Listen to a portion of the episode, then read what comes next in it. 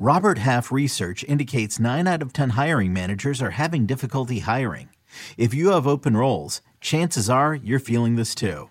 That's why you need Robert Half. Our specialized recruiting professionals engage with our proprietary AI to connect businesses of all sizes with highly skilled talent in finance and accounting, technology, marketing and creative, legal, and administrative and customer support.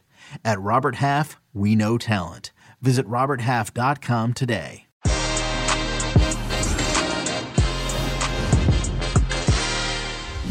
What's up, everybody? Welcome to our weekend recap. The Rafa Benitez experiment is over at Everton and the search for a new coach begins. And I'm joined, of course, by my American slices of Wonder Bread, Jimmy Conrad and Heath Pearce, to dissect the Toffee's trials and tribulations. Plus, two Serie A newcomers come up big for their new teams. Real Madrid clinch the Super Cup, and Arsenal push the Premier League's postponement rules to their limit. And with two rounds of AFCON action in the books, Tosin Makinde returns to give us all the lowdown from Cameroon. Que Golazo Weekend Recap begins right now. Welcome to Que Golazo. Thank you so much for being part of the family. We're on Twitter, Que Golazo Pod. Heath Pearce is here. Jimmy Conrad's here. I'm here, LME. And of course, make sure that you listen to it and leave a rating and review on Spotify and Apple Podcast, CBS Sports, and your CBS Sports app. So much goodness. Jimmy Conrad in the hizzy. How are you, buddy? You know what? I'm not great. You know, Oh, my what? Newcastle struggling. You know, I mean, even if, if you support a team named United, I think in the Premier League, minus Leeds, you, you had a tough weekend, and I fall into that camp. Oh man, well we're gonna get into your Newcastle United later. I'm sorry, buddy, but hey, Heath Pearce, you are still locked up in that Foot Locker. How are you, yeah, buddy? I'm, I'm doing okay. I'm doing okay. It's good to see both of you again. I got my uh, juntos es mejor, Jimmy. This means together is better. Uh, and when I'm with you guys, I'm happy, and uh, you know this is always better together. So I it's good to love it. I love again. it. You're freshly shaven, Heath Pearce, as well. You look good, man. Yeah, I, I didn't. I don't know. My, my wife just kept saying shave, and then I finally did it. And whenever I do it, I go why, and then it takes a couple days. I mean, Jimmy, Jimmy, I'm used to Jimmy getting that clean shave, but for me, I, just want to see little- Jimmy little with weird. a beard. Jimmy with a beard would be amazing. Maybe I, I feel like uh, I, I don't. I want a mustache, and it's just, it's just, it doesn't come in very well. It's a little patchy. It's not pleasing for anybody, and I think I could get arrested walking around town. with a puppy. Well, dude, listen, you have the the great gene, those Danish genes, I think, uh, Yeah. because you look so young. You and Heath Pearce look great. Well, welcome everybody to our weekend recap, our call to action. This is live en vivo, so please leave a comment, a question. Our good buddy, uh, a legend, Tosin Makinde, joins in a second to talk about Afcon because it's absolutely insane. Afcon, some great stuff going on over there. But we begin of course, in the Premier League. And let's begin with some news, actually, Heath and Jimmy. Everton, after losing to Norwich, playing yet another terrible, terrible game. Do the obviously unavoidable, the thing that we knew it was coming. Rafa Benitez is done. I believe the statement is on the screen if you are watching on YouTube, or it will come very soon. But that means uh, Jimmy Conrad, six managers in eight and a half years since David Moyes left. I believe it's five since Roberto Martinez left. What do you make of it? Uh, Rafa Benitez out at Everton. You know, I just want to applaud Rafa Benitez. I mean, we always knew his heart was with Liverpool, and now he did the special agent, went over there and sabotaged their biggest rivals, Everton, and he did it some real style. Even got Lucas Digne sold. I mean, what a masterclass from Rafa Benitez. This might be one of his greatest moves since winning the Champions League after being down 3-0 to AC Milan. Way to go, Rafa Benitez. That's I got plenty of time for this. Uh, I like. I like shithousery. I love yeah. I, I like Jimmy's perspective on this. Obviously, I was, you know, if you if you go through the process of it, fans were always upset from the very beginning for obvious reasons, as Jimmy just mentioned, for Rafa Benitez to get there. But then you go, man, how spoiled could a fan be to not accept that this manager could do really great things, which he never ended up doing. Uh, I just look at the club again and I think about the fact that, you know, the sporting director is out and Rafa Benitez stays. Usually that's a war of heads where they say, okay, differences of opinions. He leaves, get a new vision in. Maybe you bring in a new you bring in a new sporting director, your your vision for the future. Rafa Benitez wins that war, but then Rafa Benitez, we're hearing about him and and falling out with Digne and other players like that. You just go, man, after a while, if you're the club, you go, I don't know, maybe we got it wrong there. Maybe Brands should have stayed around. But uh, either way, we're not getting the results. Let's just get rid of everyone. And that just seems to be what they're doing. They're selling their best players. They're giving up their manager. They get rid of a sporting director. I just don't know with this kind of dumpster fire, when you look at it from the outside looking in or even the inside looking out, who wants to be a part of this quote unquote project at this point? Yeah, well, that literally is the perfect segue there, Heath Pearce. Who wants to be part of this absolute mess at Everton? If you're watching, please leave a comment. What do you think? Uh, is, is it justifiable that Rafa was sent? Is it more than Rafa? Who do you think should come in? Miguel, I feel it would be a bad idea, but curious to see what Jesse Marsch could do with Everton, Jimmy Conrad. What do you make of that? I mean, I would be pleasantly surprised if they actually considered Jesse Marsch, uh, Bob Bradley being a really a real only foray into the Premier League when he took over Swansea. They gave him what 87 days before sacking him before he even had any time to do anything. So that felt a little unfair to Bob. So I'd like to see a a, a, man, a team give an American a real chance. And and I don't know if it's going to be Jesse Marsch this time around, but they've really got nowhere else to go but up. And I think he's got that that spirit that maybe they're lacking, that togetherness that I think he can but do. That's just like you know, go, going from RB Leipzig saying, "Yeah, we're going to kind of give you a shot," and he was part of the family to go into Everton he years and getting it. Do you think Jesse Marsch? What do you think of that? I think that's just a hard. I mean, no one even looked at RB Leipzig this year and called it a project, right? He was just supposed to take mm. on the reins of RB Leipzig without any of the players that made them good or you know, including injuries, including young players, including transitioning uh, transitioning players out. It was a really it was it was in itself a project, but nobody called it that, and he had trouble, you know, kind of getting those players to buy in. Now we're seeing what's his name go back to Ajax and score two goals uh, on loan away from uh, on on loan away from RB Leipzig, who just Brian Brobbey. Yeah, Brian Brobbey, who got his chance because what's his name's at uh, African Cup of Nations. That's a conversation for later on. But yeah, I, I would love to see Jesse Marsch go there, but I just look at it and I go well, if you're any manager and you look at the amount of managers that they've funneled through over the last eight years, that doesn't feel all that safe. Yes, Everton are a massive club and they still have quality players. And it does seem like they're missing a little bit of just somebody to come in and give them a hug and bring them into the right direction and believe in them and know that, hey, guess who also isn't the team that they once were? Manchester United. And they're going through their own things right now. And you're not that big, but you still are something valuable and it still means something to wear the crest. And so somebody's got to come in with that mentality. Maybe with some connection to the club uh, or something where they're going to give him a little bit of time. We're seeing with Rangnick now, yeah, people still don't like him, but at least he's starting to get some sort of results. Losing only one in his first 10, I guess, as manager. You need well, somebody like the that. Situation, Heath, is also different because they know that eventually he's going to leave. They're looking for yeah. somebody permanent in the summer. But Natalie, Everton is where managers go to die. It's a little harsh, but I kind of agree right now. Everton's not really good. By the way, you were mentioning there Heath uh, about somebody that perhaps has a history of it. Well, Roberto Martinez, Jimmy Conrad seems to be the front runner. Uh, there's also talk of Wayne Rooney as yes. well, uh, but he's doing some miraculous things at Derby right now, even though they're not totally out of it. Uh, perhaps Duncan Ferguson, who's been there forever, deserves another sh- shot. Why would anyone, Jimmy, want to manage the Toffees? Why and why would Martinez leave the Golden Generation Belgium in, in a World Cup year? I feel like it would be somebody that has something to prove. Frank Lampard kind of jumps to mind. He's 13 to 2. Uh, the odds right now, he's the fourth favorite. Wayne Rooney 6 to 5 to take over, which I find kind of interesting. He might be I would be reluctant if I was him to maybe step into this situation. Duncan Ferguson 7 to 2. He's second favorite. Roberto Martinez 4 to 1. I don't think Roberto Martinez is going to come, even though he did have well, at the beginning, he had a successful stint. He got them into Europe his first year with Everton. Then it started to not look so good the following two seasons. Then he got sacked in 2016. Graham Potter, Paulo Fonseca, Nuno Espirito Santos. Name I mean, it's just there. anybody Michael right now. Yeah, like, yeah.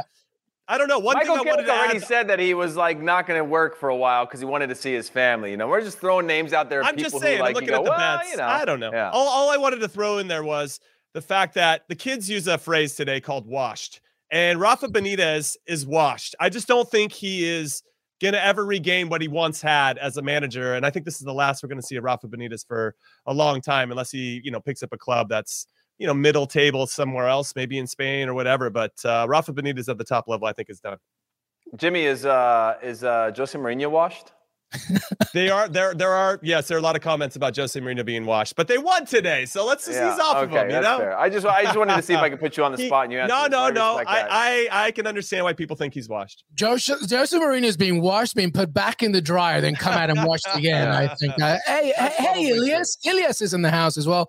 Uh, in the live chat, uh, to our regular viewers, thank you so much. Make sure that you subscribe, leave a comment. Heath, uh, final thoughts on Everton for a second. Paulo Fonseca was there a comment as well. Uh, thank you so much. But who would you who would you want? I mean, who would you who do you think is going to get this? I don't know who's going to get it just because, again, I think you're playing the game of like when we looked at Ralf Rangnick, nobody expected that at Manchester United. It was an option off the wall because it came with a certain level of, of clout, but also circumstances, knowing that he was the stopgap to the next thing. It was like prefaced as that, right? Where, okay, maybe if he see, exceeds all expectations, he gets the job and he wants to be in contention for that. But I feel like uh, Everton need a little bit of time to figure out what their where their journey goes on next to here. When I think about Roberto Martinez, you're right. He's in a golden generation. I guess the golden generation is probably getting close to its end with Belgium, but they're continue. You know, he's he's building something on that. I was actually out out, out at coffee uh, a couple days ago here in Dubai with with somebody who played under Roberto Martinez in the Premier League, and he was like, I don't know if he's in a. I don't know if he's a manager that can light the fire that you need. He's a people manager. He's very You're good name tactically. dropping without He's name good- dropping. Yeah. I need to know I- who this. Who Well, is it? That's, be- that's because I'm on a, I'm on a runaway train right now, and I'm afraid that I'm that Dez, our, our producer, is going to chop it right at the thing where I quote I, and quote tweet the guy. Uh, Damn it, Heath. that- Who that he- it? that he said to me. Um, he, he's a Dutch guy, uh, and he played in Ah, the Premier. League. Stephen Um, PNR? I don't know. no, and he lives in Los Angeles. I'll give you that much. But he, he spoken basically about saying he was in the locker room with him, and at times was like, "Man, you got to light this fire." I mean, he, he said he was unbelievable tactically, Mm. but when it- when it came to that motivation in the team, sometimes the players would ask to have their own time to like light a fire and say, "Hey, it's got to be better" and whatnot. And obviously, this was a long time ago when he played for him and he was a new manager. But when you think about going into a locker room and having to have that mix of earning respect and having a little bit of an iron fist while knowing exactly, eh, you know, in the modern game of, of management, ego management, of knowing, hey, I got to hold everybody to a certain standard here. And sometimes that means I got to be angry. But that also means that guy you got angry with, sometimes he needs a hug and knowing what players need that type of thing, whether he has that in this type of situation. Again, Jimmy said it, all they can do is is, is go up from here. Um, but I just don't know I who wants don't- to step into that. I'm not sure if all the way they can go up because now that you know Norwich uh, got a win, and you know even though Newcastle, tie, it's not they're not that far away from relegation. They're not that. I'm just going to say that. So it's going to be intriguing to see where they go. Let's move on because uh, we got some more games in the Premier League to talk about, and one was a cracking one. Uh, you mentioned Jimmy Conrad that the only United right now that should be celebrating is Leeds United. 3 2, by the way. What an absolute victory. Jack Harrison. Jack Harrison, former NYCFC player, studied and played at the US in the US as well, scores a hat trick as well. Unbelievable. And they win 3 2 against West Ham, doing, by the way, Arsenal a favor by uh, beating West Ham. Jimmy, talk to me about this game, by the way, specifically because Leeds were depleted and, you know, they kept going with their game and North London Derby was, was so much to talk about. But let's talk about Leeds United for a second. Yeah, I just want to mention that on the third goal because it looked at 2-2 when when West Ham came back and tied it to make it 2-2. The momentum in the second half was all in their favor. And then Raphinha, and I th- actually thought, let's get really into the tactics a little bit. I thought Leeds did an excellent job of allowing Issa Diop, one of the center backs for West Ham, to have the ball. Just just let him have the ball, give him a little bit of pressure, and then make him force tough passes into tough spots, which we know are coming. And then we're going to try to win the ball and transition from there. And that's what led to the third goal in particular. And Raphinha's ball to Jack Harrison. God, inject that straight into my veins. That was, that so was that was art. That was just It- beautiful. Oh my, I love Raphinha, and I don't know how much longer he's going to be at Leeds, but he is a special player. And and I thought Jack Harrison was fantastic. Congratulations to him for getting his first ever hat trick at the senior level or whatever it is in the Premier League. And and just how his finish was was excellent as well, and just a great game from him overall. I do want to say I thought Leeds went out there and and stuck to their game plan for the most part, super vulnerable defensively. And I think you can always, if you're down to them, you always have a chance to get back in. But David Moyes came out and said that he thought it was unfair because they were forced to play against Norwich. They had a game that had got postponed earlier to play Norwich midweek. Mm. And he didn't think that was fair because Leeds didn't have a game midweek. And now they're missing players as well. and it, he just he was pissed, and he doesn't. He's like, I don't think the schedulers understand that what or what rest is and what recovery is. And, and they're just throwing games in to throw games in without really taking into into account what it means to actually recover. And I agree with him wholeheartedly in that. Now, fair play to David Moyes, who also said that wasn't exactly the reason why we lost. We didn't make the plays that needed to be made. We didn't finish our chances, and we gave up silly mistakes. But that still needs to be part of the you know the conversation. And they asked him a little bit more about why well Arsenal and Tottenham got their game postponed. And he's like, I got guess I got to be a little bit tougher on this. So I'm curious to see what David Moyes is going to do with that moving forward because it did feel a little unfair that Leeds had a whole week to prepare and West Ham didn't. Yeah, the only thing I would say to that, with, with, uh, I agree with everything that Jimmy said there. The only thing I would add to that is that Jimmy just kept on mentioning, and shout out to Dan, by the way. Dan, Dan is another one of the regulars, so appreciate. I know he, he was a little upset. He, uh, he, was a little upset that we didn't say his name at the beginning. Dan Kane. this specific segment right now is for you. Dan uh, Kane this, this this is sponsored by Dan Kane. listen, actually sounds like a cool brand. I would buy it. I know. Um, yeah, yeah. Uh, but what, what I'll say about this is Jimmy kept talking about tactics, and I don't know if Le- what Leeds do are tactics. Uh, last year it seemed like tactics, but it, I think they just thrive in in chaos. Right? Jimmy mentioned, yeah, they stuck to their game plan, super vulnerable defensively, and I think that's just what it's mm-hmm. been. And again, I, I always equate this to players that we didn't know about last year, then and having great years to the players this year. That same player not having that great of a year because people found out about them. Right? I see the same with Leeds where people found out about him. They were like, let's take a step back for a second and try to figure out what made what made Leeds so good last year. And it was the chaos, right? And this chaos again reigned supreme. I, I agree with Moyes' comments. Uh, I think that's got to be super frustrating and difficult to go through. But you're playing against Leeds, a team that's very vulnerable. You were back in the game at some point, so you can't really pin it on that. But I think the systemic issues happening in the Premier League right now feels like each week or each midweek, a new manager is coming up with uh, a reason or having a completely valid reason to complain about the scheduling and the fact that their their head-to-head matchups are are not uh, uh, equal, so to speak. Having said that, though, if you were to separate all of that, they still play in three competitions at a minimum within the league, right? And there are still uneven matchups because of the fact that the Champions League clubs and the other clubs are still playing more games, and so they're constantly having to. And I get their budgets are bigger, so I don't want to give them any sort of pass, but there's never really a balanced schedule when you are a, a team in the Premier League. Um, unless you're at, at, the very bottom and you get knocked out of things and your only focus is surviving in the Premier League, but then you're doing it with a, a weaker squad and less depth. So I feel like there's always this give and take, no matter what the circumstances are. But I do have a little bit of empathy uh, given the given the state of things with COVID right now. Yeah, when I was growing up, uh, and my mom would say, uh, "Make sure your room is clean." I would uh, take that, you know, very general. You know, I would hide, uh, I would hide shit under the bed and like be yeah, yeah. do the absolute least minimum to make sure my room is clean. When my dad asked me to clean my bed, he had a list and he was very specific about what he wanted, where he wanted my shoes and whatever. So my point being is that if you want to fix this entire situation, the Premier League needs to be way more specific about what they think or they want and they require when it comes to postponing a game. Because I'm not even blaming Arsenal. Uh, but Luis, my question for you is like, what, what, what? I, am trying to figure out what that could possibly mean, right? Because everybody okay, has a different. I'll tell you. I'll tell you what it means. Like just, I, I because, think. Yeah. I'll tell you what it means fair enough if like you have players that are gone to AFCON. Fair enough if you even loan out players without realizing that you got some COVID issues. You do remember that about a year ago at Aston Villa, we're forced to play an under 18 game, uh, under 18 players against Liverpool. My point is like sometimes you might have to suck it up and sort of involve like a couple of under 23 players. Like, I'm sorry, you just have to in order to. Um, again, my blame is not on the club. It's on, I think the Premier League needs to be more specific about what they mean about who, on what constitutes a postponement. That, that's all I'm saying. I think, uh, I yeah, like yeah. So that, that to I'm me, cool yeah, I, I just, I, I, again, everybody thinks that we're like, blame Micah Richards went crazy and that why is everybody going on Arsenal? It's like it's not about the club. To me, it's about like the Premier League. Everybody's taking advantage of a loophole. I mean, why not? Right? I would. Right? The Premier League needs to be more specific about what constitutes postponing a game. Once you know the specific rules, then your room's going to be really clean. Um, anyway, let's move on. Liverpool uh, did win 3 0 against Brentford. Uh, the Reds now 11 points adrift of Manchester City, by the way with a game in hand uh, as Man City beat Chelsea. Jimmy, is the title race over? Yes, it's pretty close. I would say that with the game in hand, and this was a good performance from Liverpool. I thought Fabinho in particular was excellent. Uh, you know, they beat the team that they should beat and a team that actually gave them trouble last time they faced each other. If you remember, it was 3 3. That was at Brentford, and, and they got a little pluck to them. But uh, I thought Liverpool came out and were in complete control of it for the most part and, and uh, got a good result.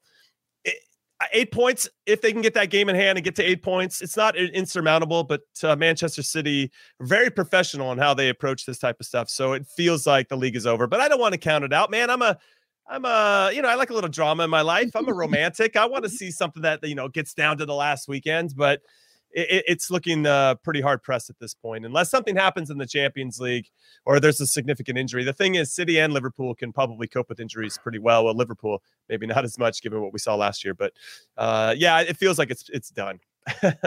I will say this. I, I think the I think that the title race is done. When I looked at this match, obviously Liverpool are another team missing a number of players, specifically their two, their two best players.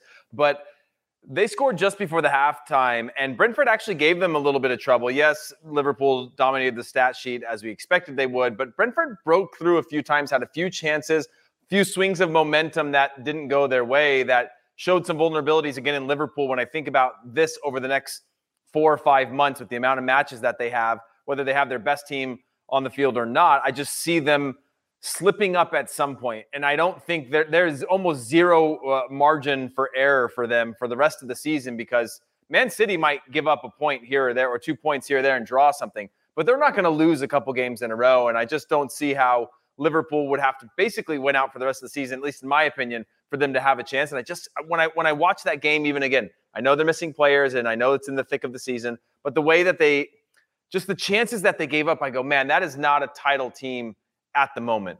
Mm, yeah. Well, here are the rest of the results by the way. And uh, yes, you see that bottom one right there, uh, Felipe Coutinho. Uh, you know, just needed 14 minutes to. Uh, just, that was sick. Yeah, it was sick, dude. Oh, amazing! He brought some serious energy, and I, I, I loved every second of it. Of it. it was absolutely unbelievable. Anyway, you know what else is unbelievable? The African Cup of nations. Absolutely ridiculous, this tournament right now. Absolute insanity. So many results. I'm not even going to tell you what happened because I'm going to bring on uh, our hero right now, Tosin Makinde. Tosin, Tosin, Tosin, Tosin, Tosin, wearing his Super Eagle shirt. Tosin, first of all, how are you, my friend? Well, I'm great. Nigeria is great. so what else can we say? I'm great. I'm great. How's everyone doing? We are good, my friend. Uh, thank you for being here. And we know Super Eagles fan, Nigerian Tosin Makinde is Nigeria, keep killing it. But what we're going to do right now is we're going to give you a quick uh, update, recap of the tournament itself. It's been absolutely fantastic so far. Some drama all over the place, specifically today, Tosin Makinde. So why don't you give us a little update, I guess, on the first, uh, I guess on today. I, I just, what's the biggest headline from today? Well, I don't know if it's official or not, but Algeria had a 34 game winning streak, and that ended today. They lost to Equatorial Guinea. Um, before the tournament, if you had told me Algeria would lose to Equatorial Guinea, I'd be like, you're a liar. But then again, I wouldn't because this is AFCON and nothing makes sense, but everything makes sense at the same time. So them losing to Equatorial Guinea, basically they have to beat Ivory Coast on Thursday to qualify. And Ivory Coast has a couple of guys that you would probably know in the defense, someone like Eric Bailly and uh, Serge Aurier and then you also have a really good midfield. So you know, it's this tournament. I love it because it's just it's so much chaos. And like for example, Sierra Leone tied against Ivory Coast last minute. The goalkeeper tried to come out and save the ball, and he slipped, tore his ACL, I think, and then they scored. So Serge Aurier had to go and goal. So yeah. Yeah, just to emphasize that last moment there, Serge Aurier had to go in goal because their goalkeeper, Sangare, absolutely lost possession, tore his ACL, and Sierra Leone equalized in the final stoppage uh, time minute. That's just insane, Tosin Makinde.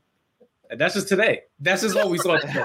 That's literally just that's, uh, that's, that's since I woke up. Yeah, yeah just within like a three hour window. That's that's all we saw. Yeah. Today. It's just that.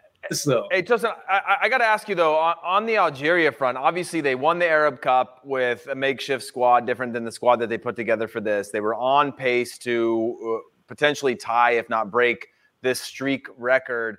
I mean, what what what is it about this team that that made them fall apart in this one? Because it just seemed like when I, I watched them for a bunch of games, and they were vulnerable at times in the Arab Cup. When I watched them in World Cup qualifying, they've been vulnerable at times, but they still seemed a way to at least get a draw, if not a win. I mean, how do you fall apart like this? I mean, what are the circ- circumstances like in a in a in an African Cup of Nations that can make a team that's so good on pace to break a historic record set by Italy uh, fall apart and lose a game where they don't even score a goal? I just think it's just it's just the tournament itself. I think one of the things I said before, and I say every single time when AFCON starts, they don't respect who you are. Like a lot of these guys, like you got guys who are playing the fourth division in Spain. They don't care if you play for Man City or uh, AC Milan. They Those guys that play domestically in Equatorial Guinea, from what I was reading, that are no, that are. So the, the guy who scored plays in the fourth division in Spain. Literally plays in the fourth division in Spain. So these guys literally do not care. They like I don't care if you play for Man United. I don't care if you play for Aston Villa. I'm gonna do what I want to do for my country, and I think that goes into it. And also, I think Algeria, like, I don't know what it is with them this tournament. Like the first game I saw them play, I was like, they don't look cohesive. They don't look like a team. They look like they're just not happy to be there. I mean, obviously, it's factors like weather's a factor, and like some of the pitches aren't that great. But like you expect a team like Algeria, who has enough, you know, they played with each other long enough to like know how each other plays. I mean, yeah, and part of the reason of that streak was because of your point. They were cohesive, they were collective, and right now you don't see that, Tosin. Yeah. So yeah, I, can I can I just point out that I people always ask me what the hardest level I ever played at was, and I said high school soccer because the players were so bad that if you did a move, it didn't work on any of them. Like if you did a step over, they were still standing in the same spot when you did the step over. That's how I equate uh, what you're explaining to me right now, where it's like they're not uh, like good. It's not falling for anything. Sorry, Jimmy. Go ahead. Go ahead and. Uh, no, I, I, mean, with regard to Algeria, it feels like they might have too many luxury players. The fields aren't good enough. The the whole infrastructure is not good enough for them. They're the defending champs. They want the red carpet. That's not how it works, as Tosin has rightfully explained. Now, Tosin, I had Senegal as my pre-tournament favorites to win, or at least the team I was picking. I know they've never won AFCON before, but I just like what their team's about. They seem pretty well balanced they're not doing so hot. They've only scored one goal. It wasn't even in the run of play. It was a penalty. And now I'm thinking, okay, after two match days for everybody, who do you think is now the favorite? As you mentioned, Nigeria looks great. Cameroon, the hosts, look fantastic. Um, Morocco's looked very good. Is there anybody else that's standing out for you that could be uh, now maybe tournament favorites based on what you've seen these first? I love games? Mali. I love Mali a lot. I look at that midfield. I'm just like, man, that's a really, really good midfield. That first game they played against Tunisia, um, it was Bissouma who came off the bench, mm-hmm, and I was mm-hmm. like, for you to bring Bissouma off the bench is insane to me. Like that to me alone is insane. So I really, really like Mali a lot. So all, all right. Well, listen, I need to ask you though, because we haven't brought them up yet as much, but Nigeria look ridiculous. That first game against Egypt, Mohamed Salah, I believe, had the least amount of touches he's had, I think, ever internationally. And I think uh, definitely in the last season and season and a half, from a club perspective, you were all over Egypt. And then you get another win, uh, 3 uh, 1 in the second game. How confident are you about your Super Eagles? Very, and at the same time, not. I mean, I've been watching Nigeria. The first Nigeria game I went to was 1994. So, like, a lot of people like want to know, like, I've been watching Nigeria for a very long time. I was four. I went to go watch them against England November 16th in the original Wembley with the Twin Towers, so that Wembley. And I've been watching Nigeria ever since. And the one thing about Nigeria is that like we could be very serious and then we could be very unserious. Like 98 World Cup, I cried. I remember that because we lost to Denmark 4-1. We were supposed to beat Denmark and we just came out and just didn't do anything. And the same thing we do all the time. So mm. we look good, but it's just like Nigeria's sort of team that they will go and beat, you know, Guinea Bissau on Thursday or Wednesday, whenever we play and then we'll go lose to a team like Equatorial Guinea because that's just what we do.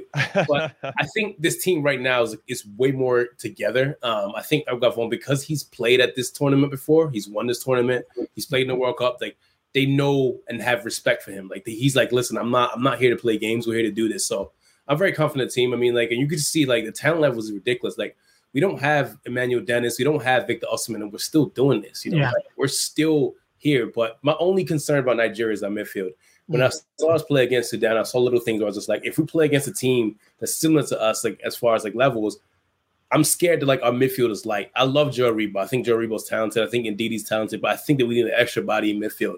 So that's where mm. like someone like Kelechi Iheanacho or Chukwueze has to get dropped. And I think it'll probably be Chukwueze, but I want to see Frank Onyeka in that midfield with them. I think that gives me a lot more security if I see someone like Frank.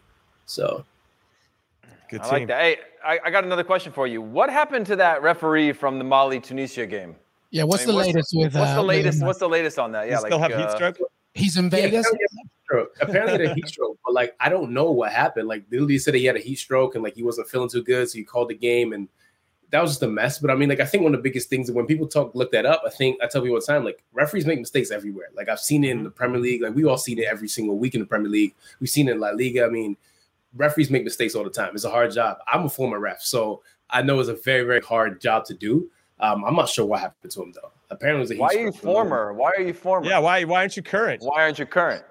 referee was the worst job I ever had in my life. I, 17, I respect 18, that, man. That's trying to like trying to make money, and the last thing I did, I loved it. I kicked the parent out. I took the ball, got super power hungry, took the ball, and told the parents that I'm not starting this game until you go back into your minivan, and I did.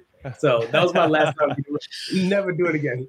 Okay, if you were part of that game, I need to see footage right now. I need to see that. I need to expose and echo the hell out of it. Tosin Makinde, an absolute pleasure. Nigerian scams on Twitter. Make sure that you follow him, of course, all the great content that he does for CBS Sports Golazo as well. Those great videos you and Aaron West when you go on the NYC streets and uh, do a little man on the street. They're great. Tosin Makinde, thank you so much, my man. Final yes. thoughts before we say goodbye, because I know that you're a Manchester United fan. I don't know if you wanted to bring that up. I don't. Yeah, well, my last thought is that United need to fix their midfield. I said that since like my high school, senior, like my senior high school in 08. I've said that for like what, like 12 years now. The last thing is please, if you guys really want peace in life, don't let Nigeria win because I'm going to make everyone here. So don't he will be. He will be the absolute hell in Twitter, and I want to see it. I want to see it. Tosin Makinde, thank you so much, my man. I thank appreciate you. Cool. Take it easy. Tosin. Tosin Makinde, absolutely Tosin. fantastic. I need to see that video of him refing and too. I want to see it. Unbelievable. All right, listen, everybody. Um, we are going to take a break. If you're watching this live with us, that means uh, half second. If you're listening on audio, it's like a 15 second commercial, whatever. But we will be right back because we're going to talk a lot more, including Serie A, Spanish Supercopa, a USMNT watch, and much, much more. Que Golazo Weekend Recap. We'll be right back. This episode is brought to you by Progressive Insurance. Whether you love true crime or comedy, celebrity interviews or news, you call the shots on what's in your podcast queue. And guess what? Now you can call them on your auto insurance too with the Name Your Price tool from Progressive. It works just the way it sounds. You tell Progressive how much you want to pay for car insurance, and they'll show you coverage options that fit your budget. Get your quote today at progressive.com to join the over 28 million drivers who trust Progressive. Progressive Casualty Insurance Company and Affiliates. Price and coverage match limited by state law. Okay, picture this. It's Friday afternoon when a thought hits you. I can spend another weekend doing the same old whatever, or I can hop into my all new Hyundai Santa Fe and hit the road. With available HTRAC, all wheel drive, and three row seating, my whole family can head deep into the wild. Conquer the weekend in the all new Hyundai Santa Fe. Visit HyundaiUSA.com or call 562 for more details. Hyundai, there's joy in every journey everybody. Welcome back to Que Golazo, our weekend recap. Jimmy Conrad, Heath Pearce. That was Tosin Makinde with the AFCON recap. But let's get into it. Let's keep going here. Uh, by the way, oh, yes, uh, our producer Desnars always reminds me please thumbs up, subscribe, hit that bell. Also, comments, questions, hot takes. We want to see them in the live chat. Don't forget. All right. Um, Heath, yep. Atalanta, Inter we thought it was going to be a golf fest. Ends up nil nil in Serie A. Does that help anybody? Honestly, it should have been a goal fest. If you watch the first half, it was. Uh, look, I know zero zeros don't help the the stereotype of uh, of Serie A. This was one of my favorite nil nils that I've watched in a long time. Especially the first half, it was going back and forth, attacking or in and around the goal box. It didn't have a slow rhythmic. It was all out attack. Obviously, second half, I think Inter dominated the run of play for the most part. But on the flip side, like every six, seven minutes, Atalanta would come back down with a clear chance on goal. And it was a super, super exciting thing. It, felt like as it started to get later on, that was like, okay, it looks like Inter happy to get the draw at a minimum. Uh, I'm not saying they weren't playing for the win, but it did look like they were settling into saying, okay, let's just start to take away some of these these these counterattacking moments we're giving to Atalanta. Let's be a little more balanced in our approach. And also, Alexis Sanchez had some huge chances. Arturo Vidal had some huge chances. I don't know what year we're living in, but it was an incredible game overall. I think this plays well into to AC Milan, but for Inter to get a point against an Atalanta who could have gotten points as well, for Atalanta to get points against Inter who who dominated the run of play, I think for the most part of the, mo- more parts of the game than Atalanta did. I feel like it's a it's a fair result and both teams leave happy. Yeah, I agree with Heath. He makes some good points there. I called the draw. I went on Paramount Plus today and did a little something uh, with the crew there with Serie A and and called the draw. I also said that uh, Jose Luis Palomino, one of the center backs for Atalanta, would get a yellow card, and he got it in the 84th minute. You bastard! I absolutely love you. What an, I appreciate you, big guy. So I hit a couple of my bets. I was excited about that, but I did miss a big one, which is I thought both teams were going to score. They're two of the highest scoring teams, not only in Italy, but in all of Europe. And, and they mm. have so much firepower at their disposal. Zero zero is not what I thought we were going to see, but the Heath's points, there were plenty of opportunities on both sides. A couple missed passes, a little sloppy, I thought, in the first half, and nobody really finding that clear cut chance to, or, or to have that composure to take it. So, yeah, yeah, a really good game between two very good teams. They split the points. Nothing really changes. Will AC Milan take advantage? They probably will, but I still feel like Inter are somewhat clear of of uh, being the out and out favorites to to go on to win the league. I think there's still some issues with the consistency with Milan, but uh, yeah, it was a great game. I, I am a big fan of Gasperini, the manager of Atalanta, and the team overall. I thought they missed Duvan Zapata a little bit because when he's up high, you know that it allows whoever, whether it's Malinovskyi or Pasalic or Ilicic or Luis Muriel. I told I have. I love Luis Muriel behind me. I just think that guy's a fantastic player, but he can pick up the ball a little bit in between the pockets and allow Duvan Zapata to stay high. But when Zapata's not there, he's got to do that by himself and allow other guys to do it. So it makes it a little bit more difficult for him to pick up the ball. But uh, yeah, I love both of these teams. I'm excited to see how the rest of the season uh, plays out for both of them, both uh, domestically and in Europe. Elsewhere in Serie A, by the way, uh, Sergio Oliveira uh, made an instant impact at Roma. Uh, he even takes some penalties, so he got that one as Roma win one nothing against Cagliari. Nani, who is part of Venezia now, as well, instant impact gets an assist for the equalizer there. And uh, Andrei Shevchenko didn't last long, sacked uh, as part uh, of I don't know what was it last six matches, uh, something like that. Just was not getting the results, so that's a shame there as Andrei Shevchenko gets sacked. And what else? Oh, well, we got McKennie. Yeah, that's where we're going right now. McKennie gets another goal. Jimmy, right back to you, man. Uh, that's a pretty damn good performance right now. We yeah. were talking about the most informed USMNT player. He keeps living up to expectations as Juventus wins 2 nothing. Yeah, no question. I thought it was a good performance from Juve overall against Udinese. I was curious to see how they were going to respond after losing in the 120th minute, heartbreakingly against Inter Milan in the Supercoppa Italiana. Great but, photo. So Weston McKennie scored in that game, scored in this one. You know, he does a very good job of drifting into the box when the ball goes wide makes it hard to mark players. Now, I'm not going to completely compare him to Frank Lampard, but Frank Lampard was very good at this too, making those late runs when the center backs or the holding midfielder are looking at the ball and you can start to yep, drift to the point. back post. He's very, very good at that. And I think Frank Lampard maybe hung around the top of the box a little bit more.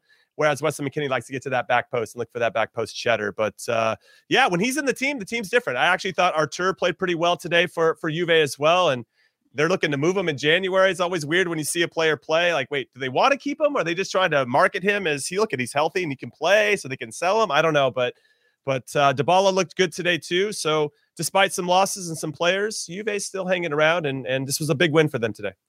Uh, the only thing I'd add, because because I agree with what Jimmy said there, is that Weston and you compared him to Lampard hanging out in and around the top of the box he seems a lot more comfortable in those places than he did before, right? Mm-hmm, and when I look mm-hmm. at earlier parts of the year, he kind of looked like he was doing what he thought he was supposed to be doing and not doing what doing it confidently. He kind of looked like he was second guessing himself in terms of his is he taking his first touch backwards or forwards? Is he combining? Is he doing stuff because he feels like a teammate's demanding the ball or it's the right pass? And when you look at him now, he seems just he just if, if you didn't know who Weston McKennie was, right? If you were sitting next to me and I'm sitting in a in a pub here or something, you would see a really good player on the field. You wouldn't you wouldn't look at through the eyes that we do where we're over analyzing. And I think that's a good sign. He looks he looks like he blends in again. He mm-hmm, looks like mm-hmm, he's, mm-hmm. he's he's he's he's uh, playing his part and playing his role. And I think that was missing for a while where he just looked like he was a step off, not confident, second guessing himself. And I think that's a huge step forward for him. And we've seen this now for a couple of months, right? He's played four games of 90, then he's played a few more games in the middle, then he had another run of games before that. So he's in a great run of form right now. Um, I sent him a message saying, "Hey man, keep it up, keep up the form," and he read it, and he didn't respond, but he read it. I just want to let you guys know that he read it. He read it, or his PR okay. team? Yeah, it just said "scene" on it. Yeah, yeah I just said "scene" on it. You know, his, I was just looking for this. Like, thanks, man. I'm going to keep going, but I, I, I just filled out the response in my head, and it was just like. uh you know, it was more of a, a, a, humbling to know that like when he was when he was on a couple hundred thousand, he used to get back to me on that stuff. Now he's on a couple million followers, and he'll give me the red. You know, maybe he's up laying around playing video games and uh, no response. But I just wanted him to know that you know, shout out Weston. I'm thinking about you. Well, you know, his, uh, keep, his keep going, man. Keep his going. entourage, his entourage turtle version responded. Yeah, that's exactly sure. what happened. Turtle let, me, let me ask you a quick question to both of you. I'll go back uh, to Heath and then Jimmy, you jump it. Just very quick on uh, on McKennie. I mean, obviously Allegri sees him every day, and that's the relationship that he has, etc. But it sounds to me that ever since that uh, iffy moment there with the uh, USMNT and Greg Berhalter kind of you know, uh, dealing with it. It's he's kind of turned a new page here. He's he's a little bit more focused. Heath. Yeah, absolutely. I th- I don't know if that was a, a great conversation or it, se- it just seems like that had the recipe for two very distinct uh, responses, right? One, which is you can't tell me anything. I play at Juventus. I make millions of dollars a year. I'm the best national team player. I'm the best U.S. player, uh, uh, or I'm the best player in the U.S. I'm you you know I've I've done it the right way. I've career my career path. I'm only 23 years old still. Blah blah blah. Or the response is, yeah, I, that's a wake up call. And I don't know who's in his circle. And I know Jimmy talks about those inner circles and support systems for Ricardo Pepi and these other players going through the same challenges. But his response has been phenomenal. And he's done it all by literally what he does on the field and his attitude and all those types of things. You go back to the summer of Nations League, and he didn't play huge roles, but he had the clutch gene, right? He came up in big moments, but he wasn't the leader in terms of the build up play and all the things that we want from a player at this level. Mm. But now you're seeing him sort of round the corner into different pieces of his game. You talk about Allegri, and, I, will make this short, but Allegri sees him every day. And we've seen all these different parts of Weston McKennie, and we look at him through these different lenses of like bad boy and like infamous to leader to whatever as he goes through this career of his. But right now, it just seems like whatever happened, whether that's the national team plus plus the club team, or it's his team, or it's his agents, or it's his family. Somebody woke him up and told him he needed to get it together because he was on the verges of becoming, um, you know, kind of almost reputationally bad. Where it doesn't matter how good you are, the next team has to want to take a chance on you, and that could spoil you. At this age, we've seen a lot of players get a reputation, whether it's for partying or whatever. At 23, by 27, they're in a tiny little league somewhere, just living off of the money that they made, and never, and then we're going to talk about them about what they could have been. And he just seems to have woken up from that. I think it's a great shot, Luis. No, no, I, I agree with that, and it seemed uh, like a pivotal moment in his young career as to which kind of player he wants to be, both on and off the field. And, and when I think about it, when I look at him now, it looks like he's enjoying himself. And what you had said earlier, either Heath or, or you, LME, is is he maybe was trying too hard to fit into Allegri's plans. Obviously, he was maybe playing a different role under Andrea Pirlo. Uh, Pirlo clearly trusted him, but it seemed like Allegri was like, eh, I don't know if I, I, I really care for this guy or how he plays or how does he fit into my style. Then he has that trouble off the field. There was some stuff, there's some talk about it happening also in Turin where he's going out a lot.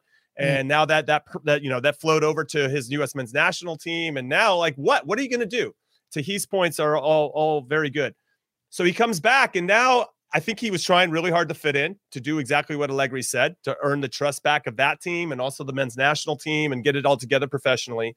And now, since he's worked through that patch, which I think is very important to him as a development of a player, because he's going to go through another patch.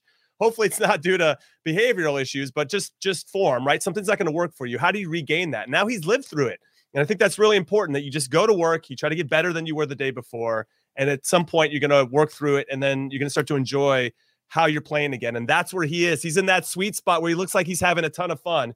And it helps when the team's getting results as well. And he's a big part of that. So long may that continue. Hopefully, it translates into success for the U.S. men's national team as well. We need him to be clutch for us. We got some big games coming up here over the next couple months. And uh, I'm excited about how he's playing. And he's definitely, without a, without a doubt, uh, the best men's national team player right now.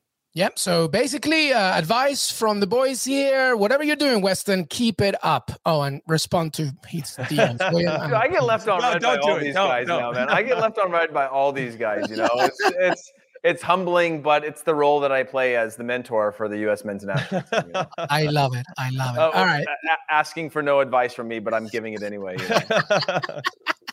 I love it. All right, let's move on. Uh, the Spanish Super Cup. Uh, Athletic Bilbao uh, did a great thing by beating Atleti to get to this point. Maybe there was some hope, but no.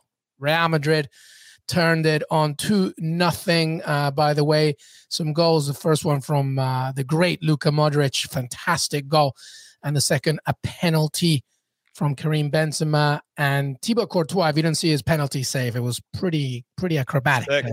Amazing stuff. But that means uh, Marcelo, by the way, who, you know, uh, coming towards the end of his career, equals Paco Gento's record of 23 titles as a Madridista. Pretty amazing uh, from from them, Real Madrid.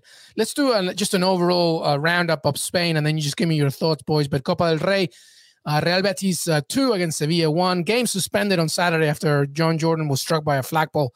After Fekir scored an Olympico, by the way, and Canales scored the winner behind closed doors. In 2007, Sevilla coach Juande Ramos was knocked unconscious when he was hit by, uh, by the head with a bottle thrown by a Betis fan, by the way.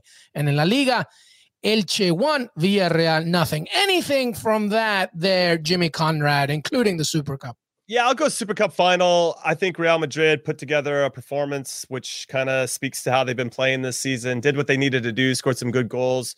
I want to give a shout out to Karim Benzema. He's got 40 goals plus assists this season alone. So in combination of goals and assists in all competitions, he's got 40. He's also never missed never missed a penalty in his 13 years at Real Madrid which wow. I find to be absolutely remarkable. And he yeah, scored another one today to clinch that. Luka Modric, I thought I just want to give a shout out. He's 36 years old, and he looked like vintage Luka Modric. This guy has so many miles on his legs, but the fact that he still has that spring, that and, that energy and that desire to get on the end of things, and Rodrygo, who set him up for the goal, if he can start doing what Vinicius is doing on the other side of the field, they are going to be absolutely unstoppable. They feel unstoppable right now. So I wanted to give a shout out to Madrid and all the Madridistas. I think Carlo Ancelotti's the perfect hire for them, and I think he's going to lead them to some trophies this season outside of the one they just won. Wow, Jimmy, well said. I mean, I, I the, the, only thing I, I'd, I'd add to that is again that Rodrygo on the field. When you think about the project and recruitment again. Uh, bringing in the next big star. It's hard to look past Benzema. I think they're going to struggle to see beyond his world just because the form he's been consistent consistently in, and he hasn't kind of blown up the club in the way that every other big superstar does at a certain point at the club. Obviously, he's got his own his own uh, skeletons in the closet from his from his earlier years. But uh, when I think about the recruitment of that, knowing that you have a Rodrygo, knowing that you have a Vinicius Junior now in form, you have an aging central three. Sort of when you start to look at some of those pieces, you can go, okay, well, we've got the building blocks of something great, which I think is is incredible. And the fact that they're still getting trophies. Shout out to Marcelo. I didn't even know that he was still at Real Madrid, but he gets the trophy there. Um, and huge respect to him because he's another player that sort of continued to evolve the left fullback position um, in a way that's made it exciting for a lot of players who never wanted to play it like myself. Uh, to go, oh no, there's some fun things to do in that position if you get good enough at it. I wasn't good enough at it, but I did do some fun things um, throughout my career because I uh, I decided to play left fullback and and not be a striker that didn't make it at any level. Um, but the, the follow up to that is also uh, Villarreal. Uh, obviously, I think this one goes under the radar just mm-hmm. because of the fact that there was a, a trophy on the line this weekend. Uh, but dropping points uh, in that match uh, is is has huge complicate uh, comp. Um, I can't even think of the word. Complications. Um, complications, my friend. Um, yeah, I think no, not complications. Um, it, it, um, I don't know the word. Consequences? No, it's another C, guys. I'll tell you when I remember it. But yeah, somewhere somewhere between consequences and complications is um, is is what I'm looking for. And it might be both, and it might not even be a word. But the point is, is it's that a feeling. It's a yeah, feeling. It's, a it's like this. Yeah. Like, ugh. yeah, yeah. Like, oh man, uh, you had a chance when when others weren't playing uh, in the league to to get a result, and you yeah. should have gotten a result, uh, and you didn't.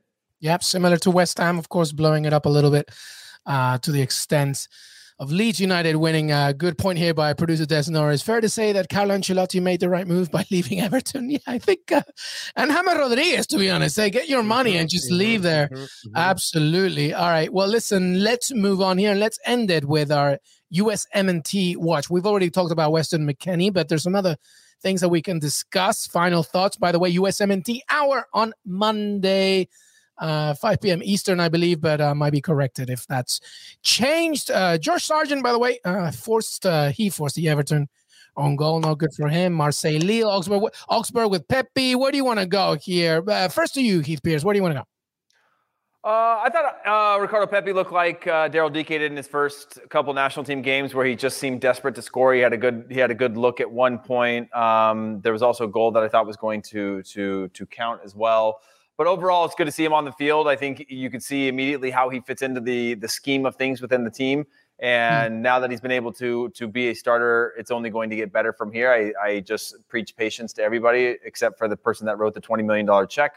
Uh, he has every right or she has every right to be impatient uh, for that type of transfer fee. Um, but yeah, Timmy Chandler was also, as Dan Kane said, Timmy Chandler has been playing pretty consistently mm-hmm. this year, and there's even some shouts of getting him back into the national team. Uh, kind of a why not? It's not like that has been locked down. DeAndre Yedlin is in and out of of, of minutes in, uh, at his club. So, uh, is there a shout to to get Timmy Chandler back on the field uh, with the national team? I don't know if that'll ever happen, but yeah, overall, I thought the Ricardo Pepi thing was uh, was was an important step forward. You went from minutes now a starter to him being desperate, but he did seem a little bit, uh, as Jimmy mentioned earlier, Weston McKennie style of just trying to almost prove the worth or the value uh, every time he had the ball. And I think he'll settle in quicker and hopefully he goes back to doing all the things that we've talked about a million times in terms of what makes him good. And, and part of that is scoring goals. Yeah, I'm not too worried about Ricardo Pepi, and I'm definitely not going to judge him harshly. I would say as he makes this transition, it's a big, big move for for a young person to to handle in a lot of different ways, both on and off the field. So I want to give that three months. I want to give it almost till the end of the season to really give him that that that that assessment that I think really speaks to his quality and and it's going to show. We already see little bits and pieces of it. His hold up play, his movement, you know, it's all there. It's just now finding, as he said, finding that sweet spot. Just say it, Jimmy. Josh Sargent is the new starter. He set up an own goal. Just say it, dude. Just say no, it. But He's I didn't want to mention team. No, Marseille Lille. We have two Americans potentially going up against each other, and both Konrad de la Fuente and Timo Weah were out hurt we need our guys to get healthy as soon as possible. We have a World Cup to qualify for. Okay, so I was a little disappointed they did not uh, get any minutes and were out injured. Daryl Dike did get in though for West Brom and their 1-0 loss to QPR. Big loss for the club overall. It's fourth versus fifth, but uh, good to see Daryl Dike get some minutes and hopefully that'll turn into starts here moving forward. Hopefully that'll help them get promoted so we can see Daryl Dike in the Premier League next season. All right, very quick on this question. Uh, what do you guys think about Cole Bassett to Feyenoord and Che to uh, Hoffenheim? Heath? I mean, I'll I'll go uh, very quick with this. Uh, Cole Bassett is one that I he wasn't even starting for certain periods of the season in Colorado, and one that I really like in terms of a player. I think Feyenoord, the way that they play in a four-three-three system, where he is triangulated and being being forced to play both not just square and backwards, but forward and combine uh, through a midfield, I think is a great step for him and a great step forward for him. And then on the the Justin Che one, I always worry about that. We're seeing. Um, Chris Richards right now go through the ebb and flow of playing and not playing, playing and not playing, but has earned enough minutes to for me to think, okay, he's a consistent starter um, based on his form. Justin Che, I worry about becoming the next Bryan Reynolds in terms of is there a spot for him? Is he does he have the stability or does he have enough experience to go through the tough times of going straight to a club like that? I do like an 18 month loan because it gives him Same. a little bit of time to develop. Yeah, uh, he's gonna, you know, maybe I don't know where he can get his minutes or what his passport situation is if he can play in the reserve team if he had to. But uh, if it works out, it's a phenomenal uh, opportunity. No, I, am glad you mentioned the 18 months. I think those are both significant time periods for these players to feel relaxed. Sometimes we see loans that are only six months long, and it's it's hard to settle, and it's also hard for the players that are on the team to really accept you as one of their own. Landon because, Donovan three monther. Yes, yeah, one of those. It's just like it, it just feels more about marketing or something outside of actually what it's about or helping develop these players. And I think 18 months is a really significant amount of time for these players to settle in on this back half of the season and then also be part of the plans for the upcoming season after that. And I think that part of it is really, really important. So I'm excited that they're going to go to clubs that, that are going to compete, that have good players, that have good infrastructures. And I hope they get there. I actually hope they get real opportunities to try to break into the first team and, and show what they're capable of. Because you can sense there's a bit of a trend to start going after American players because of how well American players are performing in Europe. Yep. Well, as I mentioned on Friday, I believe on HQ, I said two things needed, right? You need to keep growing MLS and making sure that these players that are coming to Europe are going to the right places. That doesn't necessarily mean a big club. It means the club yeah. that can service you it's hard, the man. very best. Yeah, it's very difficult. Money but, you know, and the valuation of players makes it uh, increasingly difficult. That hopefully it stabilizes and you go, okay, you know, Cole Bassett to Feyenoord. That's what I like. You know, the right next step the players going to Belgium right now, right next step. They can't all just go to big clubs, waste a no. year or two, and then drop back to where we need them. So I know yeah. it's easier said than done. No, it is, but trust me, as a Peruvian, I, I know exactly what All right, so uh, let's end it with final thoughts. Jimmy Conrad, final thoughts. Yeah, I'm going to jump on to something that producer Dez wrote in our in our notes about Erling Haaland and his comments coming out of somewhat nowhere saying the Borussia Dortmund is forcing me to make a decision about my future, which is very German. They like to have their things sorted out six to eight months in advance, which I find to be hilarious. Even their managers. Remember when Marco Rose announced from Borussia Mönchengladbach he's taking over Dortmund, even though he's still the manager of Mönchengladbach for the whole season, and the Mönchengladbach didn't win any games. That's weird. Nobody saw that coming. So I find this to be interesting as well with regard to Haaland And now he's like, yeah, I guess I got to make a decision now. He's so chill about the whole situation, even though he's after, he's one of the most sought after players in the world. So I'm curious to see what this means for him and and for Dortmund obviously as well. And and this is something to watch. I think this is a story that will have some answers here in the next week or two.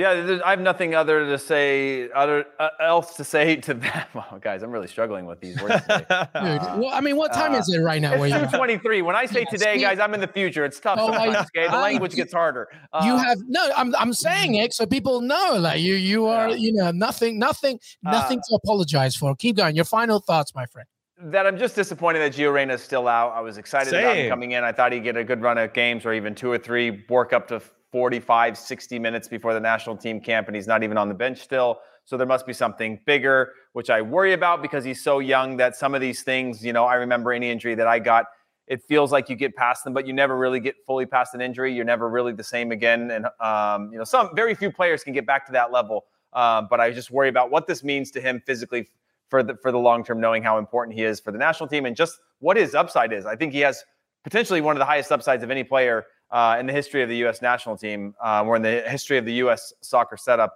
But you know, who knows what that could be if, if he's going to continue to be injured. Sorry. Absolutely. No, no, no. That's good. My only final thought is uh, Barcelona Femení face Real Madrid in Ooh, a very big game. And listen, by the way, El Clásico will happen at Camp Nou, which is a historic thing for the women's team. And they are so close within like two or three days of releasing their tickets, so close of being sold out. Unbelievable. In March, right?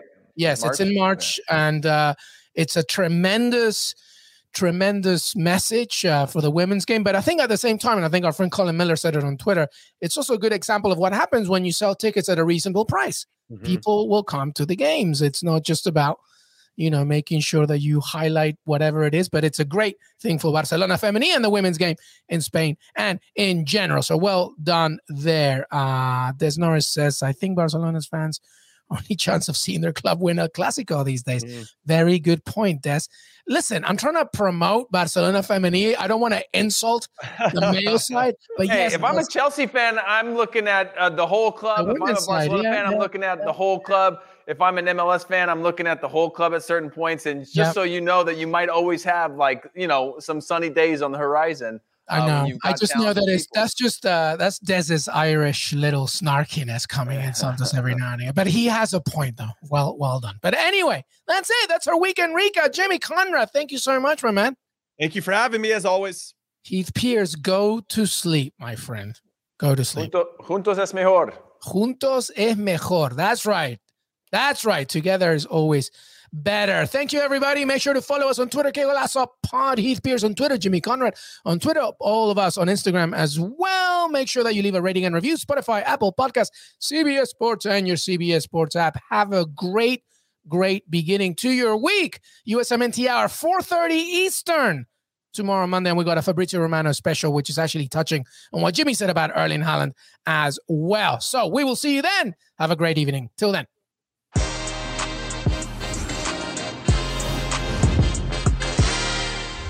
MTV's official Challenge podcast is back for another season. And so are we. I'm Tori Deal. And I'm Aneesa Ferreira. The wait is over, guys. All Stars 4 is finally here. And this season takes it to a whole new level old school legends, modern power players, and ex lovers are all competing in Cape Town, South Africa for the prize of $300,000. And we're going to be right here along with you fans, covering every episode on the podcast. Listen to MTV's official challenge podcast wherever you get your podcasts.